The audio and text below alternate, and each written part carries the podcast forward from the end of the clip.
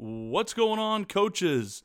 JT O'Sullivan came out with a new QB course. It's called How to Beat Every Coverage. Um, it's at theqbschool.teachable.com. Uh, and you can use our code RTP10 for 10% off. Just like his last course, uh, he's giving all of our RTP listeners uh, 10% off. So use RTP10 at checkout uh, and get 10% off of his course. Me and Coach Walls have already gone through it, uh, and we loved it. It's been it's been awesome, uh, just like his course before. So you guys go ahead and, and make sure and check that out. Uh, also, our newest video was up last week. It's of North Dakota State. We've heard a lot of unbelievable feedback from that. So hopefully you guys enjoy that. You can find that on RTP Premium, which is on runthepower.com. This episode of the RTP podcast is brought to you by our guys over at Just Play. The team at Just Play hooked us up with their product, as you guys know, uh, and it's been a game changer for us. If you've seen us on Twitter or uh, have talked to us about this at all, we obviously especially love the playbook tools that allow us to create our favorite blocking schemes, as you guys know power, counter, inside zone, pin and pull, uh, and formations, so we can save time and be more productive. That's the biggest part saves time on defenses, saves times on on inputting offensive uh, formations, and then easy to draw the play out. Just Play is a limited time offer for RTP listeners only. Get My Just Play Pro for $120, which is an unbelievable $60 off the normal list price. Uh, this offer has been extended uh, and won't last forever. You can get this deal at justplaysolutions.com slash RTP, the best playbook tool on the market at justplaysolutions.com slash RTP. Don't wait, go do it today. This episode of the podcast is also brought to you by Team Builder. Team Builder provides strength and conditioning software to high schools around the country. Whether you write your own programs, have a full time strength coach, or need training programs, Team Builder can make your program better. Right now, Team Builder is offering a 10 week off season football training program with a two a day speed and agility program. This template even comes with videos from some of the top SEC strength coaches that will show you how to run your weight room. Visit their website and enter the code RTP to get the off-season football training template and start your 14-day completely free trial at teambuildr.com. Again, enter code RTP at teambuildr.com, which is team B U I L D R.com. On this episode of RTP, we talk with Patrick Covington. Coach Covington is the assistant head coach, offensive coordinator, and offensive line coach at Lamar University in Beaumont, Texas. Listen as we talk with Coach Covington about developing as a play caller and coordinator after starting as an offensive line coach. You can follow Coach Covington on Twitter at Coach P Covington. Hope you guys enjoy.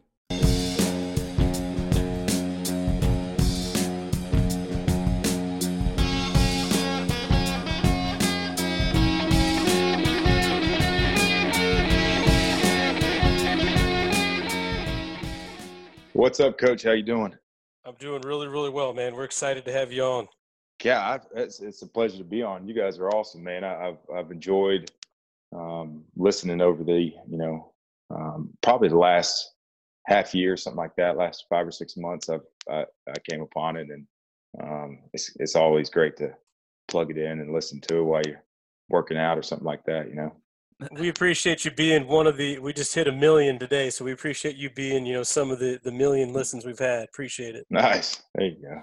Yeah, it's it's been great for us because we get some some you know to us some big time offensive line coaches like yourself that um you know before before all the the the coronavirus there wasn't they didn't have the you know a lot of time you wouldn't have time to just have a coach call in and and talk football for an hour you know you'd have to go see them at a clinic or or you know whatever but with us with the excuse of the podcast we get to have you know almost four hours of clinics every week personal clinics and so uh, it's been great for us to steal from you guys.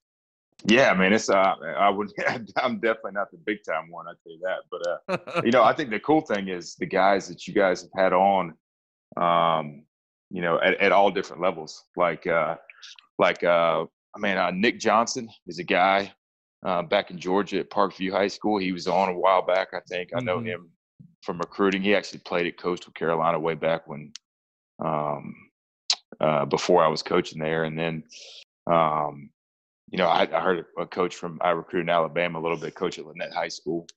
You know, talking the other day and that stuff. I mean, it's so it's. I love how you guys got you know from all different parts of the country get them on there, and it's fun to hear.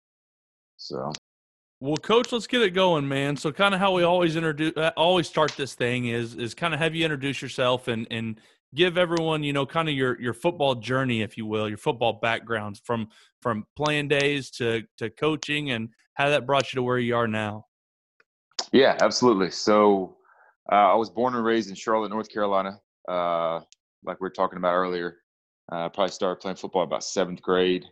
Um, played high school in Charlotte there, Myers Park High School, uh, the Fighting Mustangs, and then uh, I got probably my senior had a chance to go on to uh, was recruited by some Southern Conference schools, uh, one AA FCS level. I had a chance to go to Furman University and play for uh, Coach Bobby Lamb, the head coach, and my O line coach uh, was Clay Hendricks. And man, we had some we had some good teams. You know, we had we had a, a bunch of good players. Had a lot of um, playoff runs and uh, never made it all the way. We ended up losing uh, my senior year in the semifinals to Appalachian when they went on their run in 2005. Um, but it, it, was an awesome time in the Southern Conference. And then from there, uh, had a chance to, like everybody, you know, when you, I knew probably when I was a junior in high school, I wanted to coach college ball or coach in some way, shape, or form. Didn't know how I was going to do it. Didn't grow up in a coaching family or anything. Uh, my dad played college ball, Western Carolina. Um, uh, but it wasn't something where I really knew how to do it. So leaned a lot on my college coaches and um, just started, you know, writing, emailing uh, everybody at all levels um, my senior year, um, and uh, and got a couple callbacks. And one of them was David Bennett at Coastal Carolina. They had a, a strength and conditioning GA spot open up, and I jumped all over it. Um, I was there for about uh, one season, and uh, they were coming off as a as a brand new program, and they were they were really coming off of a, of a great year, first year of having seniors. They had a bunch of guys that ended up being pros. Tyler Thigpen, quarterback, and Mike Tolbert played for the Panthers for a while in San Diego. Um, but a, but an awesome group of coaches. Uh, Coach Bennett's a great man, um, and just some other guys got to learn from there. Jamie Snyder and, and uh, Kevin Brown. But uh, from there, uh, I got really really lucky. I'm 23 years old, and my O line coach, Clay Hendricks, gets the O line job at Air Force. And for you guys that are familiar with the service academies, they usually have um, a freshman team. So they have 13 on the field, I believe it is now, and, and a couple of GAs. Um, so I was lucky number 13 at the age of 23. Um, didn't know what I was doing, but I had a great staff and, and, and Coach Troy Calhoun and man, just just a bunch of great people. And we were, it was kind of a cool office being we uh, we did a little bit of everything. We did some pro style uh, stuff and uh, stuff in the gun, but uh, and we still had the uh, the spread uh, three back triple option stuff um, under center. So really got to learn uh, from Coach Calhoun and play, you know, and work with my the guy that had coached me. So it was a pretty easy transition there. I was there for three years. Um, they had a lot of, had a really good run for uh, Coach Calhoun's first three years there. Um, went to some bowl games and uh, then got an opportunity to come back to Coastal uh, about 26, 27 at the time, and uh, and be a Division One AA O line coach. And uh, I was there. We for with Coach Bennett for two years, um, and then with Coach Moglia after that, Joe Moglia. Um, who, if you guys follow college football, has got a, an interesting story, and uh, but a mm-hmm. great guy, and he really, man, he um, you know, I, I, was it was an interesting deal when they hired him. I was sitting there as a as one of the kind of the interim guys, kind of you know held over, you know, trying to keep keep the recruiting class together, and and uh, we didn't know we didn't know who this guy was.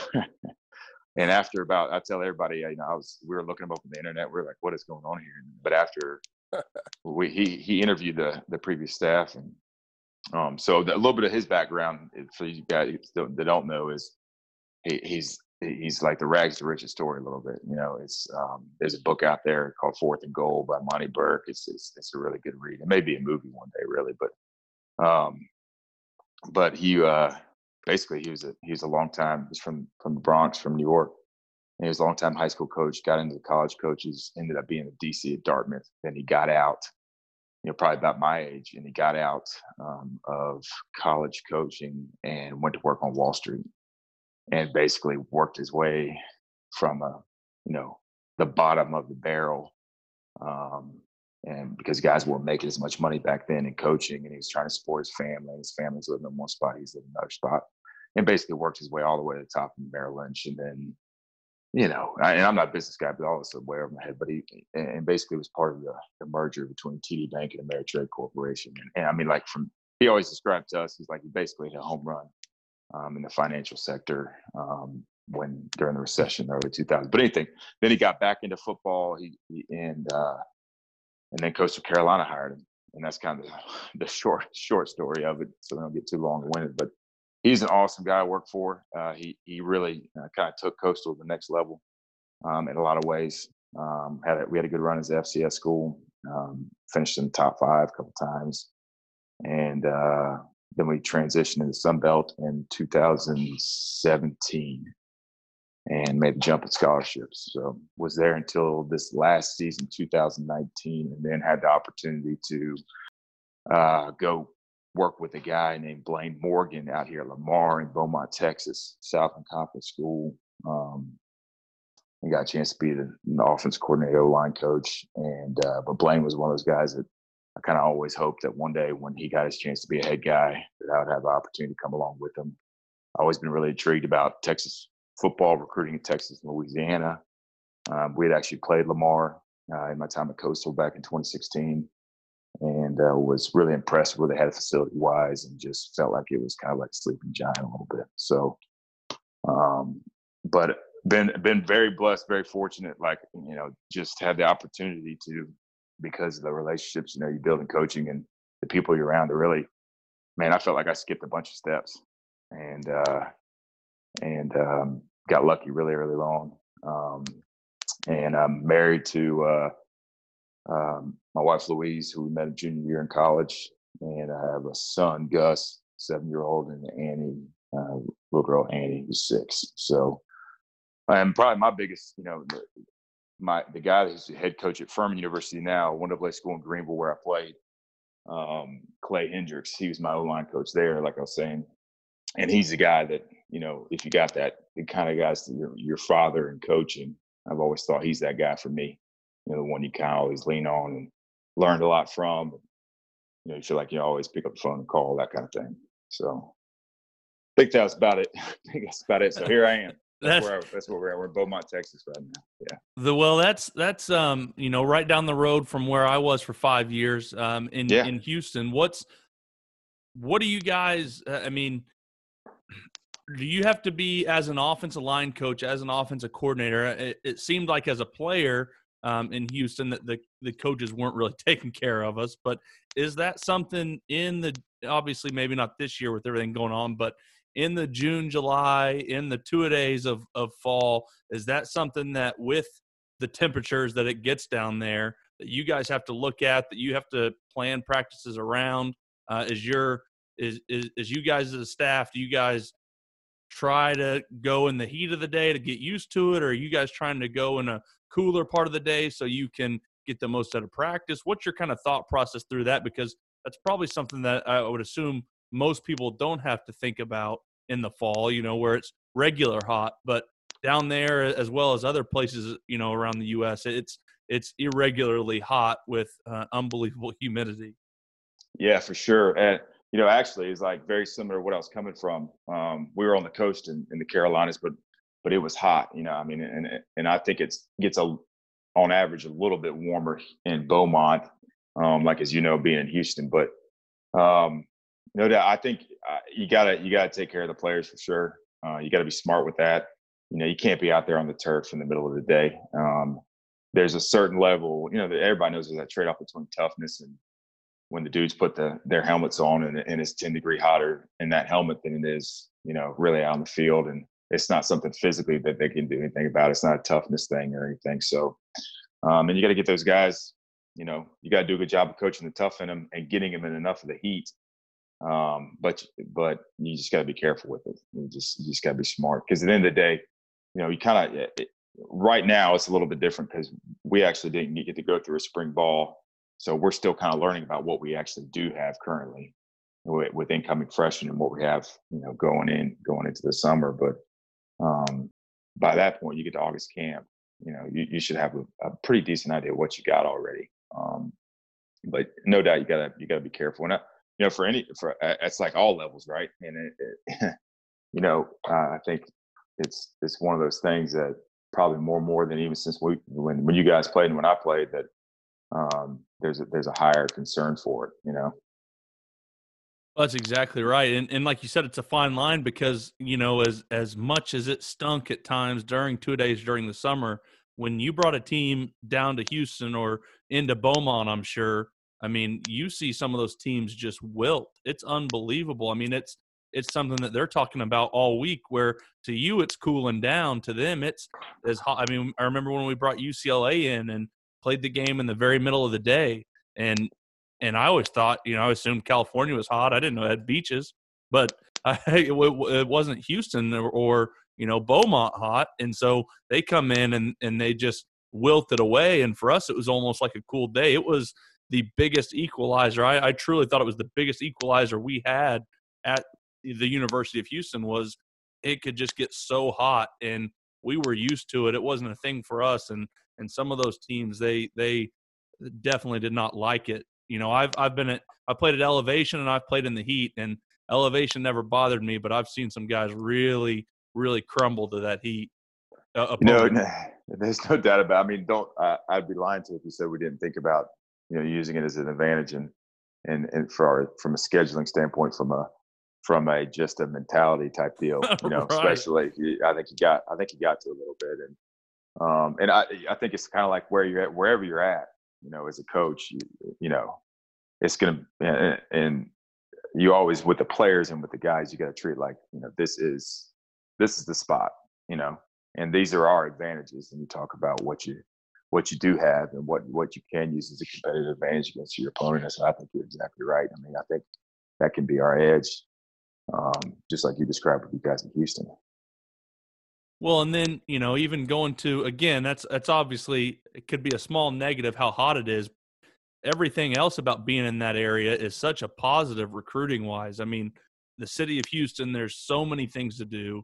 You know, there's you guys are even closer to the ocean. I mean, you can be in the ocean, you could be um, in the middle of a bunch of pastured fields around the area. Uh, you could be in the middle of the fourth largest city in in the country. It's just there's so much stuff to do around there, uh, and you get to play some really good football. Yeah, no question. I'll tell you what, I, have just been so impressed with. Um, you know, there's there's good ball players. You know, we we came out here. Um, they had signed one of the previous staff had signed one guy in the first signing day, and as you guys, you know, with the new with the early signing day the last couple of years, it's been a little different every year. But you know, back east, if you didn't sign, you know, 75 to 90% of your class in the first signing day now, you felt like you were out of luck, whether you were, if you were an FCS or higher. Hmm. And we got out here and they had, they had signed, they were in transition. So they only signed one. And, and I was, I was, I freaking, I was lying. I'd be lying if I wasn't freaking out a little bit. And so, uh, but we got out here and our recruiting coordinator, Coach Gibson, he, he's an East Texas guy. He, he brought down uh, a list to us and and I and I was searching for what was wrong with these guys, you know, because there was so much talent, and I felt like there's no way they had to have a GPA problem, they had to have some injury issue. And as we were digging and going through it, it's just amazing to me between, you know, because we're you're you're you're very familiar with the area where we are. Is we're 30 minutes from the Louisiana border, so right. East Texas, East mm-hmm. Texas, the Golden Triangle, Houston. I mean, you get up into DFW a little bit, but that area of you know out to Lake Charles, to Lafayette, Baton Rouge, New Orleans, and back around up to Central Louisiana. I mean, that's all you need. And it's like the it's like the old Miami, uh, you know, thought process. You guys should never use more than a tank of gas out recruiting because, like you said, it's just so it's unbelievable. And and even growing up here in Oklahoma, I always thought we had some good athletes, and we do. But it's unbelievable just the sheer number that's in Houston, and then you add that Louisiana, then you add that East Texas area. It's it's unbelievable. It really is unbelievable. Yeah, no doubt. Yeah, and I mean, it's the same thing. We've had some, you know, guys pop up in Oklahoma too. You know, like, um, and you know, we can't talk specifically about them or anything, but there's, uh, it's it's been pretty. I've been I've been amazed. You know, we I signed five linemen in this last class. I never thought I would have signed five linemen in the second sign. They're all good player guys that I would have wanted at the group of five level too. You know, I, you know, so um, it's definitely an awesome area, and, and we're we're still learning. My family just got out here before Easter break. We're still learning more and more about it. They are, you know, they haven't been out of the house a whole lot, so. But uh, yeah, but the but the people here are awesome for sure. Well, coach, so so I'm kind of curious when uh, you know at Air Force Academy, and obviously you know with that that freshman that freshman football, or I think that's what, how they call it. Is that correct? Freshman football. Yeah. So what that you have you have like yeah, I mean, basically, and a lot have, of times it's for guys that that don't qualify for Air Force Academy, but they're no, really you're well, no. you're, you're on the right track. They have a prep school there. All the service Yep. academies also have a prep school now, so they're not. It, it's it's not necessarily exactly. You're not in the academy, so nobody at the academy redshirts. You know, they're a four year guy. You know, unless they get a medical redshirt. But uh, but I was Air Force prep was separate. It's actually on campus there, but it's separate. I was with the actual academy staff, but we would actually we had enough guys. You have such a high attrition rate at those academies because of the rigors of the academics and and the Right. military lifestyle that first year that you know you're going to recruit more in a class. You know, they're not going to just sign 25. So you're going to have enough to to play a freshman schedule and really and you know I don't know what they do currently, but then it was you were playing. You know, they were playing the other. Um, you might play the Air Force Prep School. You may play like a little uh, pro amateur team. You may play, um, you know, another D2 squad or something like that. You know, so you play. It wouldn't be a bunch, but you'd play um, um, five or six games. You know, just to give those guys some work because they weren't going to redshirt anyway.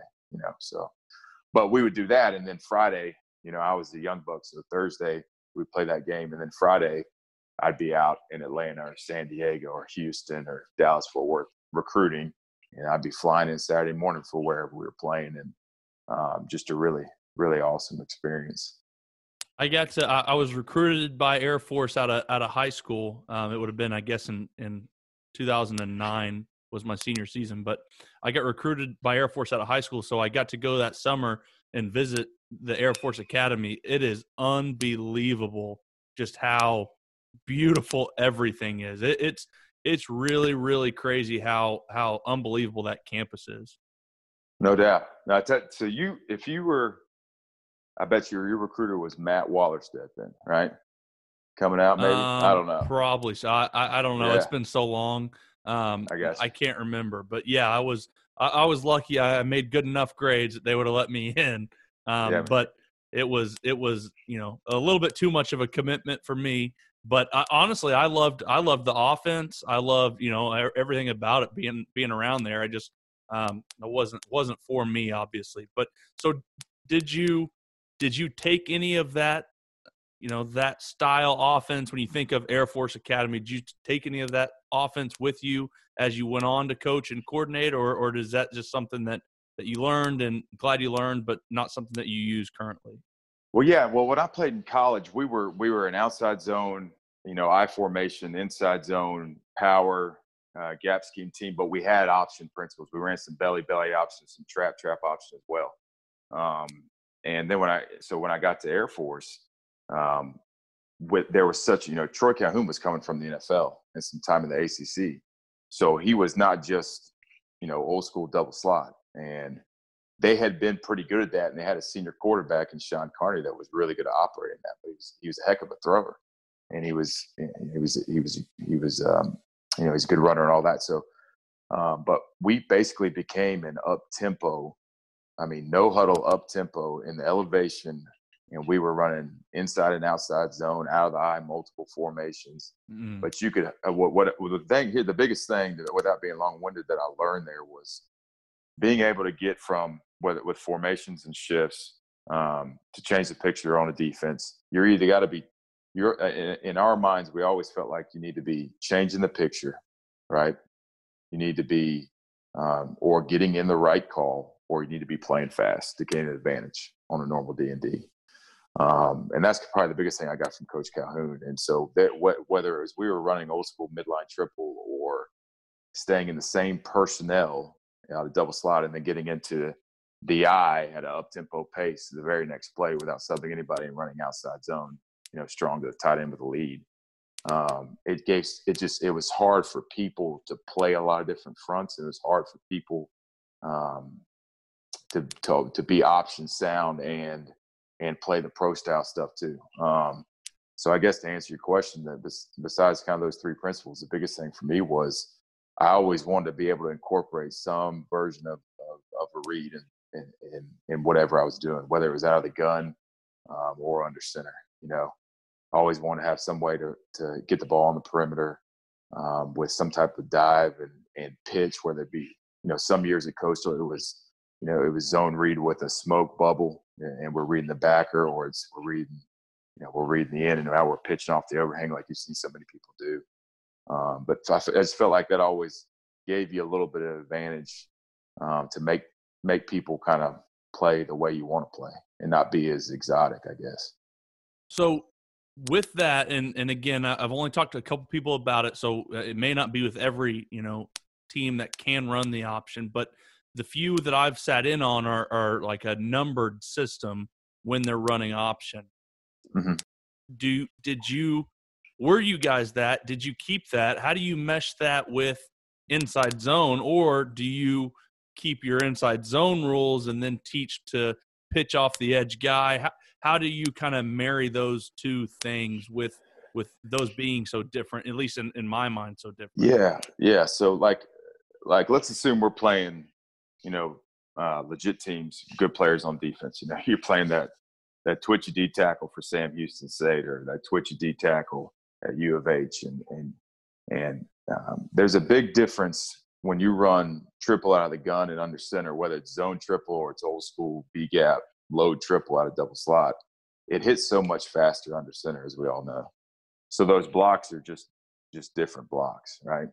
Um, but from a count system, um, you know, the we it's kind of like what we how it's just how you talk to the guys and what you call everybody. You know, for us, uh, the number one or the the read key most of the time. Number one would be the first guy head up to outside the tackle. Number two would be the next guy outside of him. You know, number three would be the you know, the overhang force defender outside him, you know, safety corner. So um, I think where when those guys, the the count system was so important, they always were looking for the first thing they did when they got in any kind of formation um, was where did you have numbers to be able to get the ball on the perimeter? Um, where could you gain a number um, in the option game?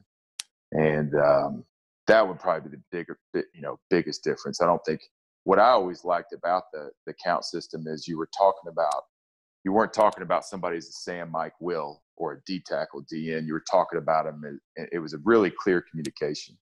You know, the zero defender was going to be the first guy inside number one. So everything kind of started with number one. Number one was the first guy, like a four eye out, basically. And so there was pretty clear on each side of the center. There was pretty clear communication of who we were talking about you know, if you were in man slide protection, um, you know, we were going to be for a man slide to the left, right, and a three man slide to the left, you were going to be locked on zero and one on the right side. So it was a good way of simple communication, um, and it didn't really change necessarily that much when you got to more pro style stuff. Um, but it's just a way of like, kind of, you know, instead of calling it a D tackle or a Sam or a Mike or whoever, it was a good way of, of kind of communicating. Gotcha. So, I don't know if I answered your question really. No, no, no. You you did. So, so my other big question is, um, you know, at Broken Arrow at my high school, we're we're very we're I formation and and have a ton of shifts, trades, and like you said, motions, um, which I love as a coach, but as an offensive line coach, I don't always love. Um, obviously, yeah. because now the the picture's changing and you know, what, is someone coming into the box? Is someone leaving the box? Is the whole front changing? And and so, right. but obviously, as as an overall picture, it's great for us, and and it you know it can do some really good things for us. How do you how do you work with your offensive line? I mean, do they know the certain key words that that means there's a shift? Do you have to build your whole yeah absolutely scheme around different things how does that work i want to do a better job with my guys of of being prepared for that movement or what they do when they get that movement once they've already right. made their declarations. Right, for sure. No, I think anytime you're going to have a motion or shift or a trade or whatever that's going to you feel like it's going to affect the box, right? They need to have a way to know that. We I always felt like um, whether it was you know just a fly sweep because we had this you know you're getting those guys up front don't know what the formation is right? You know, Exactly. they don't know they, they don't know that you're in two by two spread and and you're shifting back into to I form or whatever, and now you're getting a four three box. You can, uh, um, so we we've had ways to communicate that within the play call. Um, we've had years where we've signaled to the line um, the play call as well, like you see a lot of teams do, and that's part of something um, that they get when you feel like that motion, that shift's going to affect that box, and it's going to be important enough. If they're just staying, if you're running like a straight up you know, there might be some counters that you run out there, some gap schemes where it might not matter as much, right? Because those guys get, you know, those pullers have time to see and stay on track, and you're not worried about the necessary. They're they're deucing back to the backside back, and they can really hammer and stay on track. They don't need to know that there's a motion or a shift. Um, but we we have always communicated when we felt like it would make a difference for sure, for sure and I think you got to be careful. I think you got to limit like, um, especially when you're changing the, the, the run strength. Like if you're a 12 team or like you guys as a 21, and you're and you're really you're really flopping everything and flipping everything. I think you got to be careful how much you do of that within the course of the game, unless you feel like unless you feel like you're going to get the same picture every time. You know? Right. Right. Right. Yeah. That I mean, eh, because there's times in, in, a game where where you trade the tight end and now they're making the guy that's normally playing a shade if if they're not going to switch guys now they're making him play a three and and maybe we just we like that you know oh, you know right. we want him on a certain side or we want to be able to run a certain play to him it's great but then you know we go against some of these three four teams or you know at other times where it's almost like we're trading or shifting just just to trade or shift. It, it's you know, we want to have enough, you know, uh, for lack of a better term, cool things to do during the game with trades and shifts and different things. But sometimes it's like we're doing, you know, are we just doing it to do it, you know? And so it's trying to find what's going to actually help us out, you know, on Sundays. Right, no doubt. Now we we had, you know, you have years too where you're you're truly up tempo and you're truly snapping it fast. It's kind of the same idea, and you have to have plays if you're going to shift and and you're snapping the ball right away and you're not giving guys time it's it's no different than right, right going up tempo and really trying to snap that with when gaining advantage with guys not having their hand down or or not being able to ID the the formation recognition type stuff on D. So um, you got to make sure those plays that you're calling during that time is not something I mean I mean, uh, at Coastal, our, our you know our number one up tempo was was basically a, a, search zone play. You know, when we were a spread zone team, where we were shuffling flat. You know, like what what Strollo and those guys have done for years. There, they did at Ball State, and then um, and then just running downhill A gap power. And because you knew at the end of the day, those guys could stay on track, and you could teach them the nuances of it um, enough where they were still playing strong and still fighting through their gaps and what the concept was to where they didn't have to necessarily, you know, ID anything and they could they could go. So the same kind of the same thing of what you're what you're talking about. It's a similar deal when it's when it's up tempo. But for sure, I no, I've been there, man. I know that I know the feeling on that, right? Everybody just they just want to say, hey man, just figure it out, right? That's but, uh, right. Uh, well, especially to me, the tough one is like, and we don't do it much here, but we did in college. Was you know they they they run the the jet motion into the box, but then you're running like zone at where the jet motion was coming from. To me, that just it it was so difficult. Mm-hmm. Yeah, and, and and sometimes you know that's kind of more of a common thing nowadays, right? You're seeing that so much more, right? The people getting in FIB and you got you got a passing strength into the boundary, and they're bringing that slot, and that's a that's a pretty common thing now. I and I always felt like again, like you running a running a counter scheme over into that, you know.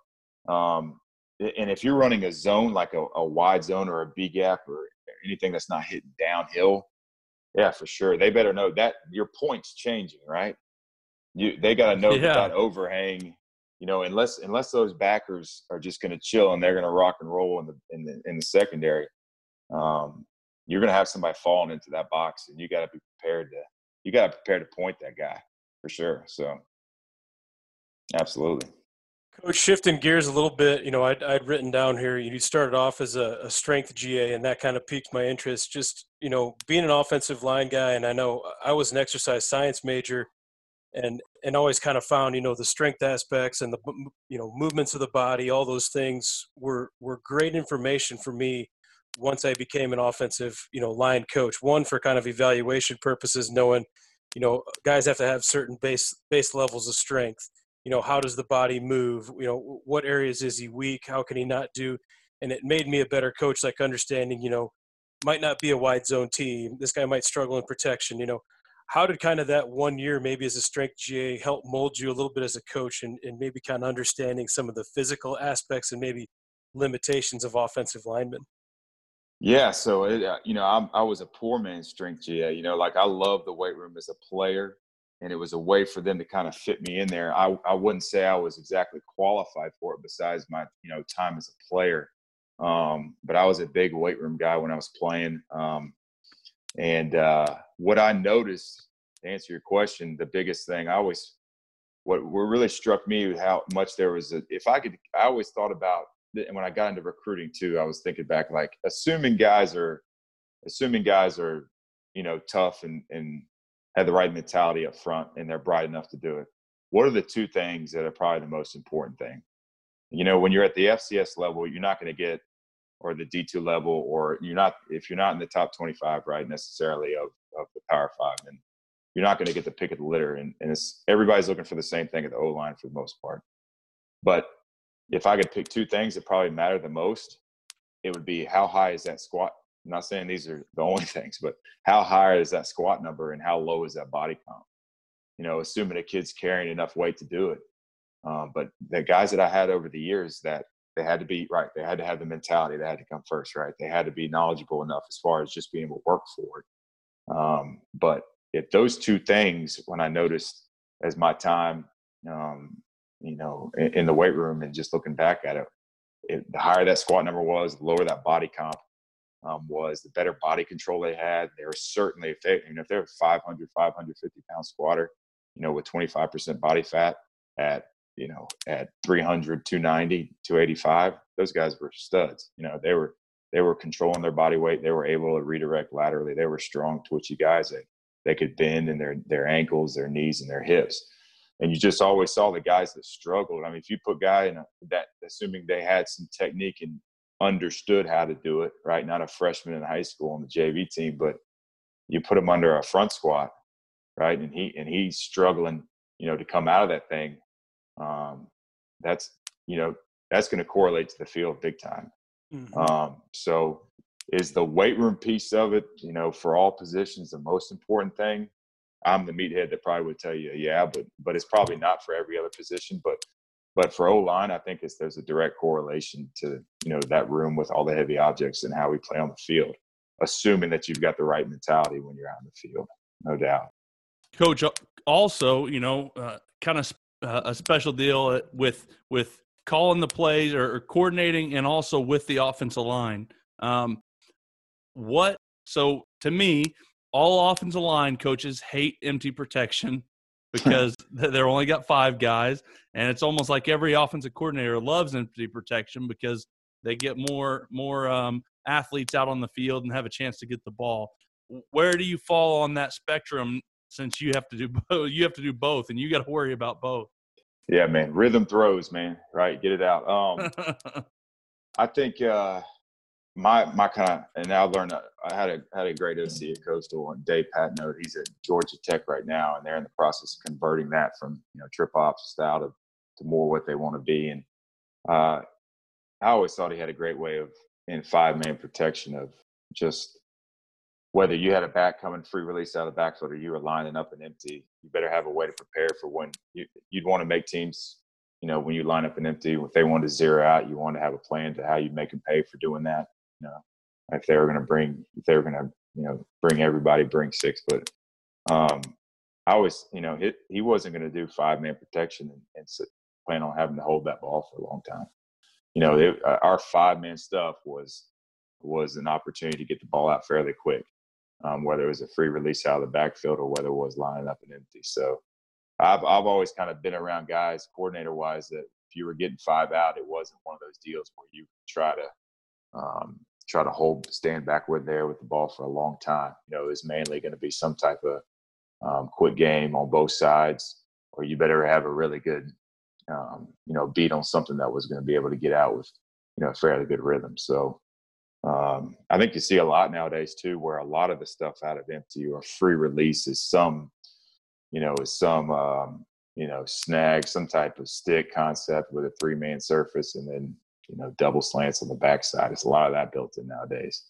Um, but there are some teams that can do it, man. They, they sit back there and they, um, they can stay in it all day. I just never really been a part of that. So.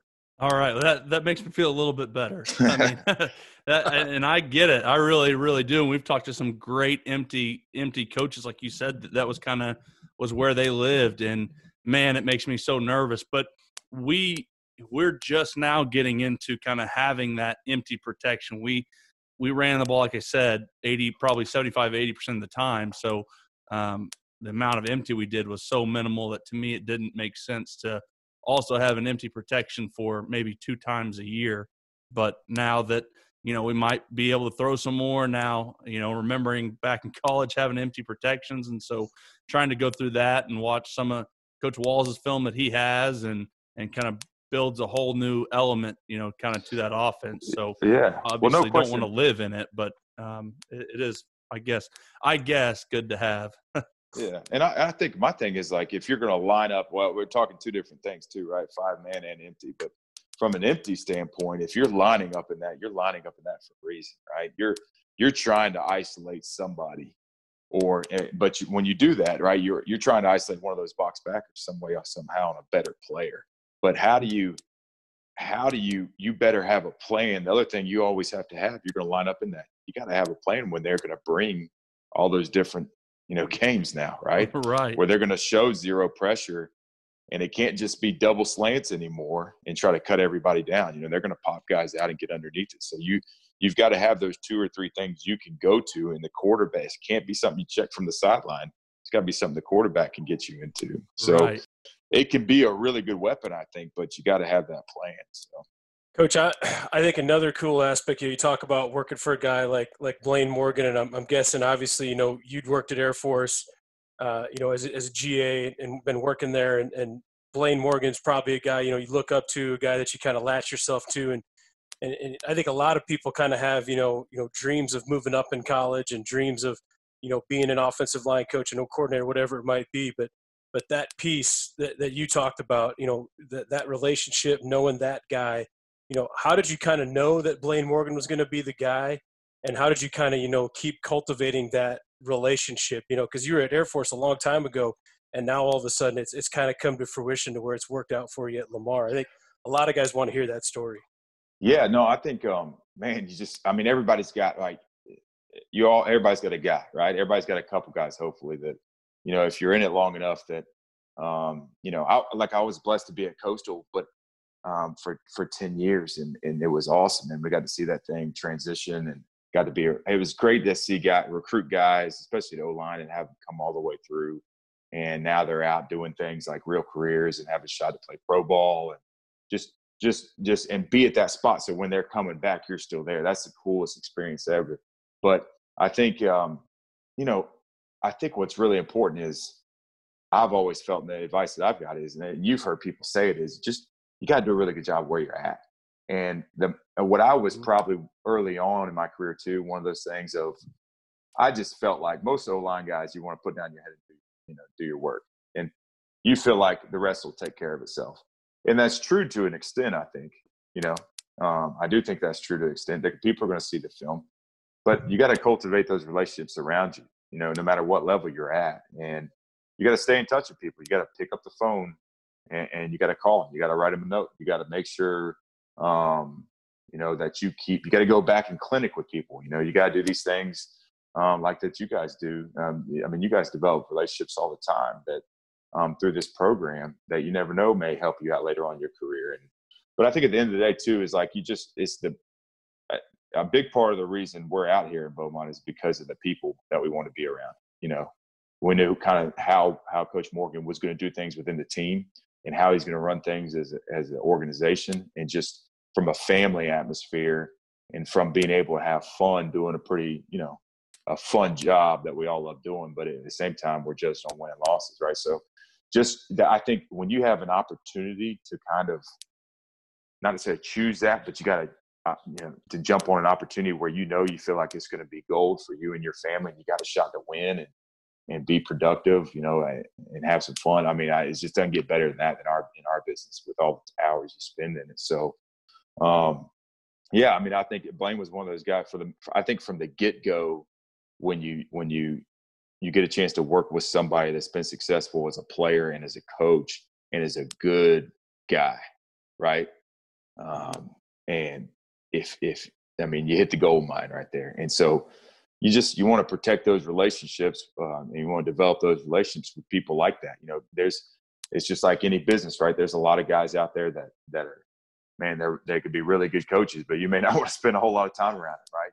But and there's some other guys. I mean, just being honest, right? Somebody yeah. made me think that about me too. Um, but um, but then there's those guys that you really align with value wise and and and, and kind of um, not just from an X's and O standpoint, but as as people and character and just uh, you know with their families and all that. But man, I just think it, you latch onto those relationships and protect those relationships and just keep developing because you just never know down the road um, when something will come along that you want to take advantage of. You know, that's good for your family. So, and two, from the coordinator standpoint too, you know, you guys asked about like, you know, we're in one of those situations where th- we got everybody's going to have a lot of input. You know, that's the cool thing about um, with Coach Morgan how he wants to do it. You know, he's going to have a lot of say in what we do too. Um, obviously, being an offensive guy and being a heck of a player and being at San Diego State. And the cool thing is we got so many different influences coming from uh, different parts of our staff, and uh, it's it's really neat to be around. There's there's some option background.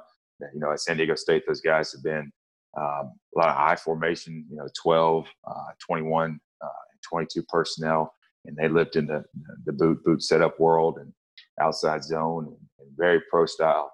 Um, and I've been I'm coming from a gun option the last couple years.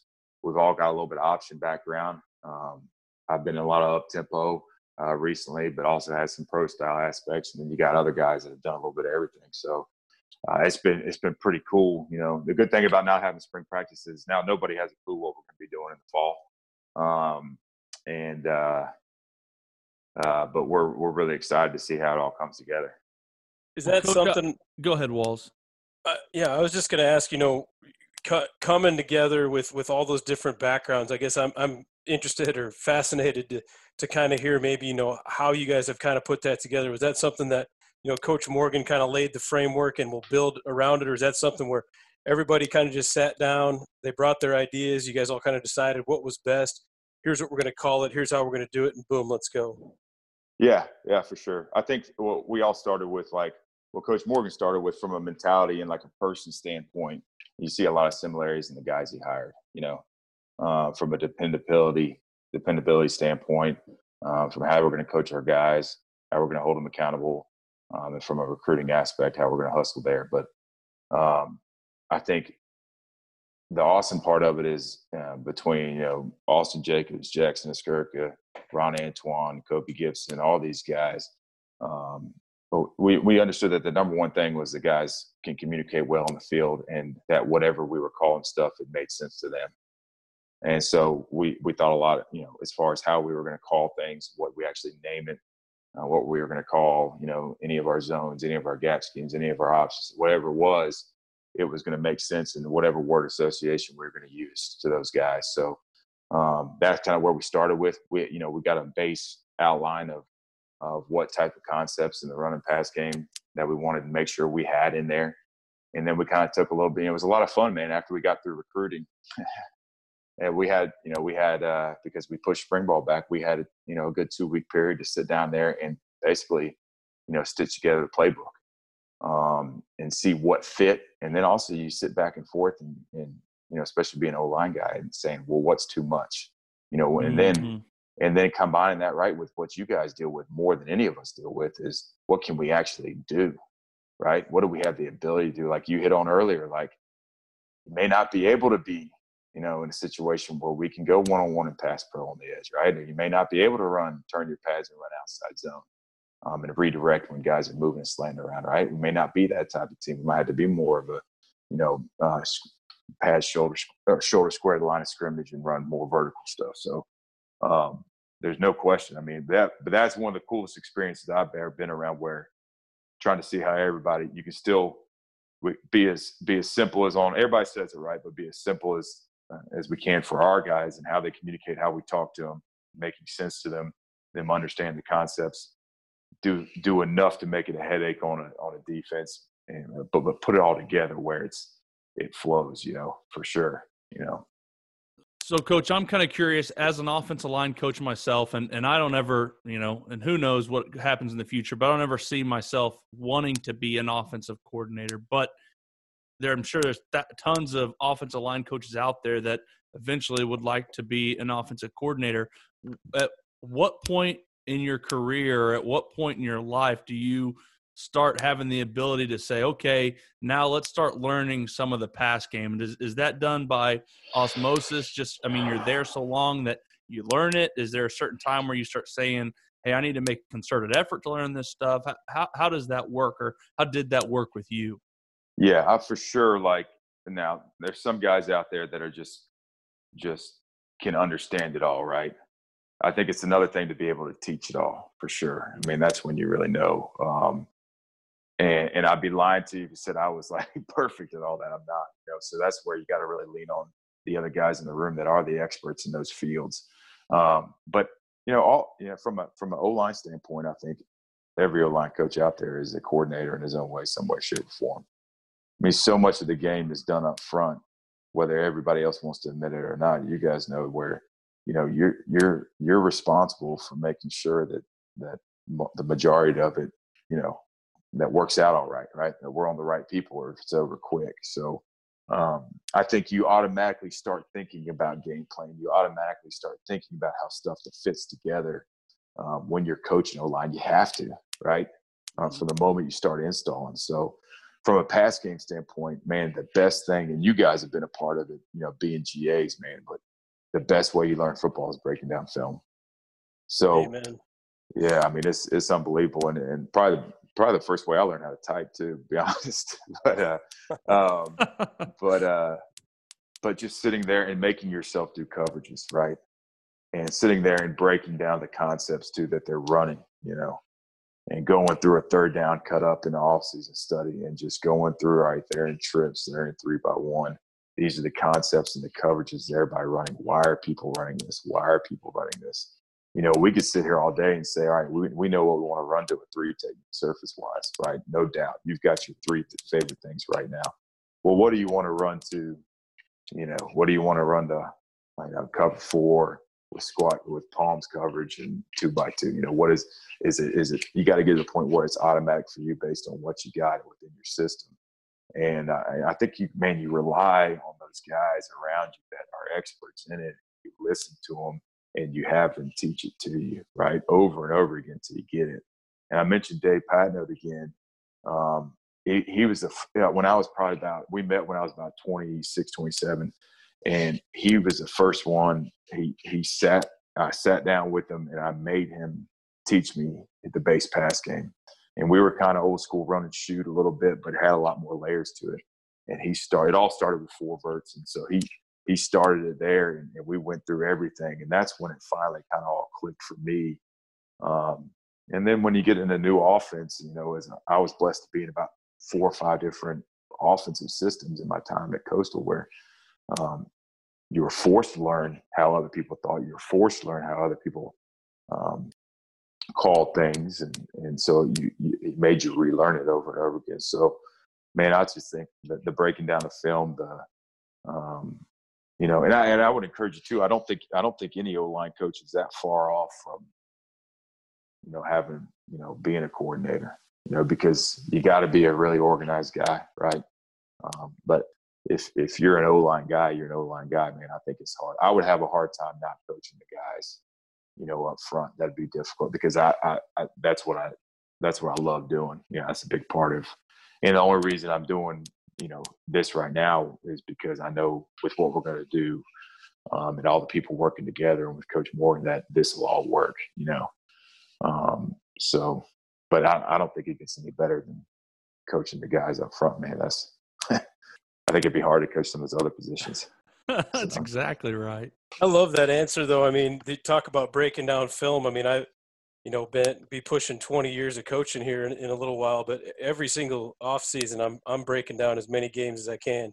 You know, not just watching it to to find things. I mean, I'm like GA style. You know, putting in as much information as I can so I can build cutups. But I'm I'm like you. I mean, as I'm doing that, I'm learning, I'm remembering it, I'm, I'm making connections. It's like, oh man, they've they've called this play four times, or you know, you start to see when when this formation shows up, or the back's right here, I know what play's coming. So it's like, I think it just keeps you sharp, and it also kind of keeps you current, just by doing those things repeatedly over and over again. It, it, I feel like I just keep learning more and more football just by watching and breaking down film.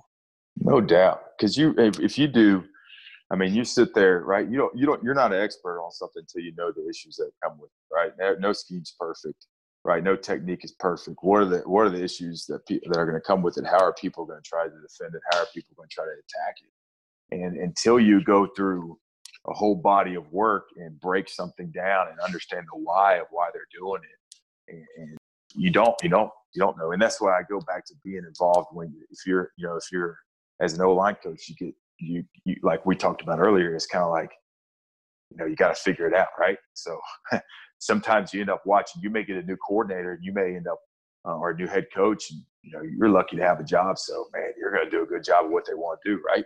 And then you get a chance to have your influence on it. But you may be sitting there watching the whole season of cut ups of, or game film of, of what they've run previously in other places and you got to figure out how all the, what all the problems and issues are with those schemes and maybe something you're not familiar with or how they want to do it. Um, but it's an it's an awesome. I, I, still to this day, man, you're exactly right. We I sit there, I'll I'll type in all the information myself, break it down because I just feel like then once you do that, you've got it, mm-hmm. and it mm-hmm. kind of never never leaves. You can sit there and click on the remote all day and watch cut ups, but for me, you know, uh, just being able to um, do all that myself, I get a lot. Feel like you you learn a lot, you get a lot done. But even yeah, during the week, the same thing. Like I, I, I want to do all the all the opponent breakdowns too, because again, you know, I'm going to know the opponent better than anybody else. It's just I don't know, just just habit, I guess. But I'm I'm like you, man. I learned the same way. I got, I got to type it. I can't sit there and just click through and watch it. I mean, I don't know if my ADD kicks in or something. I'll I'll start wanting to do something else. But I think if I'm typing it, it kind of keeps me focused on it, and that's one of the better ways I learn. Yeah, no doubt, no doubt. And, I, and I'd be lying too if I said I did that during the season, man. That's hard to do. I've had years where I had to do that, man. You know, um, but I, no, I think yeah, again, you like you, you, you, I think you're never, you never go wrong in finding ways. Uh, there's so many egos, right, in what we do. With the, everybody's got a little bit of one. Everybody wants to have the this the scheme that's the best one or this and that, but you just learn so much more by just sitting and listening and shutting your mouth and going to watch somebody else. And I mean, I've learned more from going from recruiting, right? And not about recruiting, but from from guys in the high school realm than I have from other college or NFL coaches. I mean, straight up, honestly, you go you go out because think about how many times when you're a high school recruiter and you're going out watching spring ball, you see practice and individual. So I'm probably doing a bad job recruiting the DBs, and I was doing a really good job of you know, taking individual notes, you know, about about the O line guys over there. So um, I just like anytime you get an opportunity, and it, you know, I, I hadn't been in a while, um, and I got an opportunity to go out to the Cool Clinic. It's sad it's not going on this year, but um, but uh, out there in Cincinnati, and I and I hadn't been for long, and, and the last six years now I've been and I tell you what, just an opportunity, just like sit and listen and no egos and listen and talk ball with people and people not trying to prove they're right or, or wrong or whatever. And it's just sharing information. It's awesome. It's unbelievable. Um, and I encourage anybody to, you know, you everybody thinks they can just watch all the, you know, watch all the, uh, the tapes and you get so much out of that. But the opportunity to be, I mean, it's all the conversations that you have in the hallways and sitting there that you gain so much information too. It's amazing.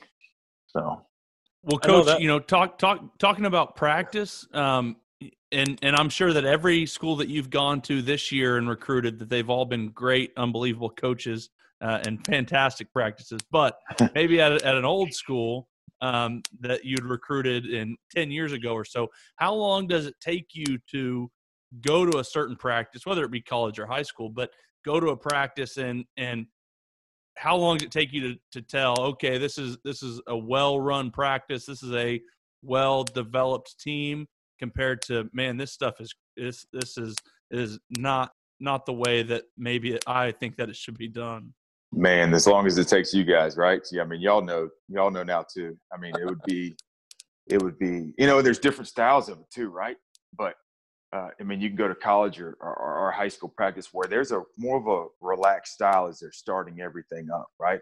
And, uh, but but it's organized. Guys know where they're going on. I think that's the biggest thing you look for at any level. Um, is do guys know where they're going and when they're transitioning on the field, right? Are guys locked into getting better at something, whatever they're in, you know? Or is there a lot of standing around going on? um, and that's that's tougher. You know, you may be at one a one A high school, right, in the sticks versus um, a four A or five A or six A high school in a major city where the support the support's not the same.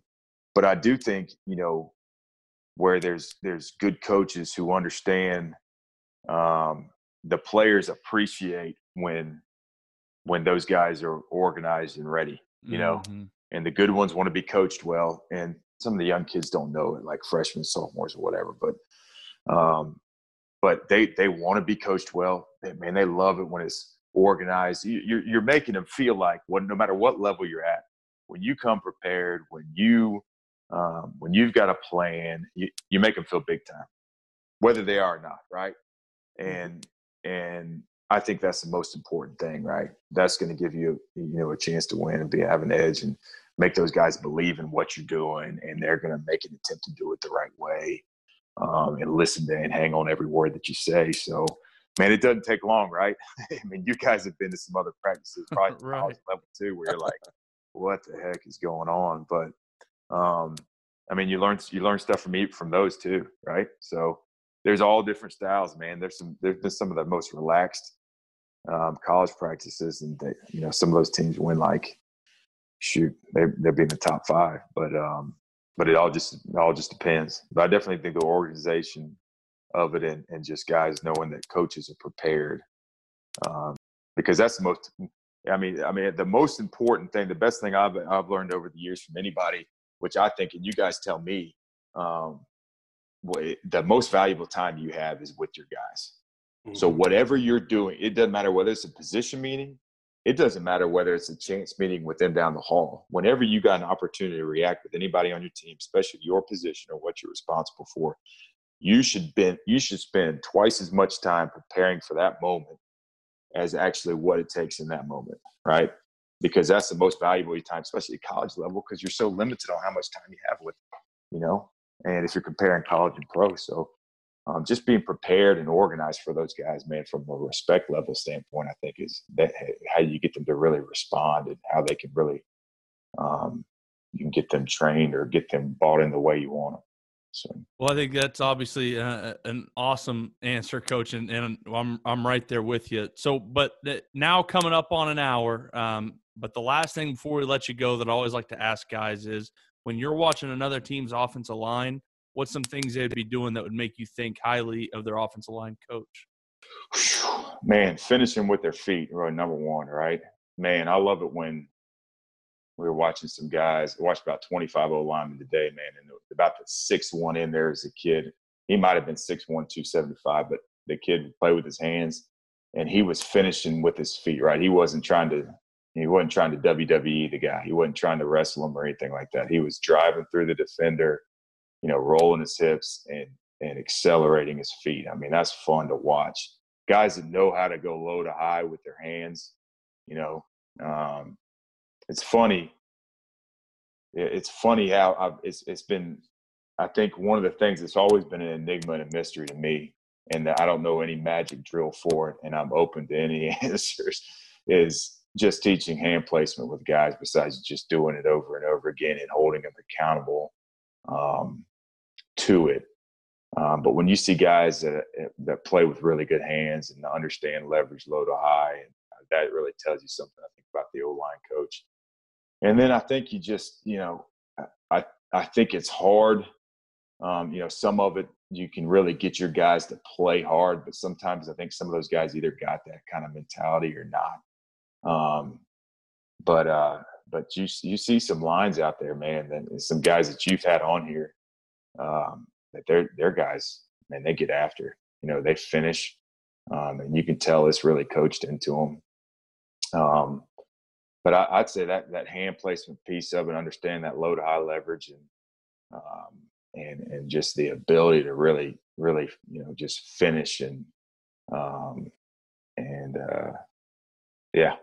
Coach, Ben, awesome answer. It's it's always good to have you know offensive line guys on, and uh, and I was just gonna say too, you know, I, I love what you said about you know going out to the the high schools and recruiting. I know when we would get, especially the offensive line coaches from colleges that would come through, and and have them in the office with with me and Coach Harper um, those were some of our favorite times because you got to have some really cool conversations and get up on the whiteboard and it kind of turned into those mini clinics and honestly i feel like those kind of talks were, were some of the inspiration for run the power you know us being in different states now we kind of ha- have the ability to do that for four hours during the week so appreciate you kind of bringing that up too man yeah man absolutely you're, you're exactly right i, I promise you anybody in that chair they would rather be sitting there with you talking ball all day than anything else they're doing. And they love their job and they love the recruiting.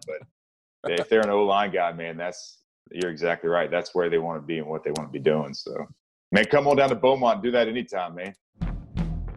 And that's going to do it for this episode of RTP. We want to again thank all of our sponsors. You guys make sure and go check them out. Help grow our community by telling other coaches about Run the Power. And if you enjoy running the power, go get your shirt long sleeve, or hoodie at runthepower.com. Also, if you have any topics or any questions you would like for us to discuss in the next podcast, simply rate our podcast and then leave a comment in the writer review section of the podcast app. This will help our podcast rating as well as it'll allow us to answer the questions you all want answered. Make sure and go check out our blog at runthepower.com. Follow me on Twitter at Harper underscore coach and Coach Walls at Coach Brady Walls. Run the Power now also has its own Twitter and Instagram, and you can find that at Run the Power. Hope you guys enjoyed this one. Talk to you soon.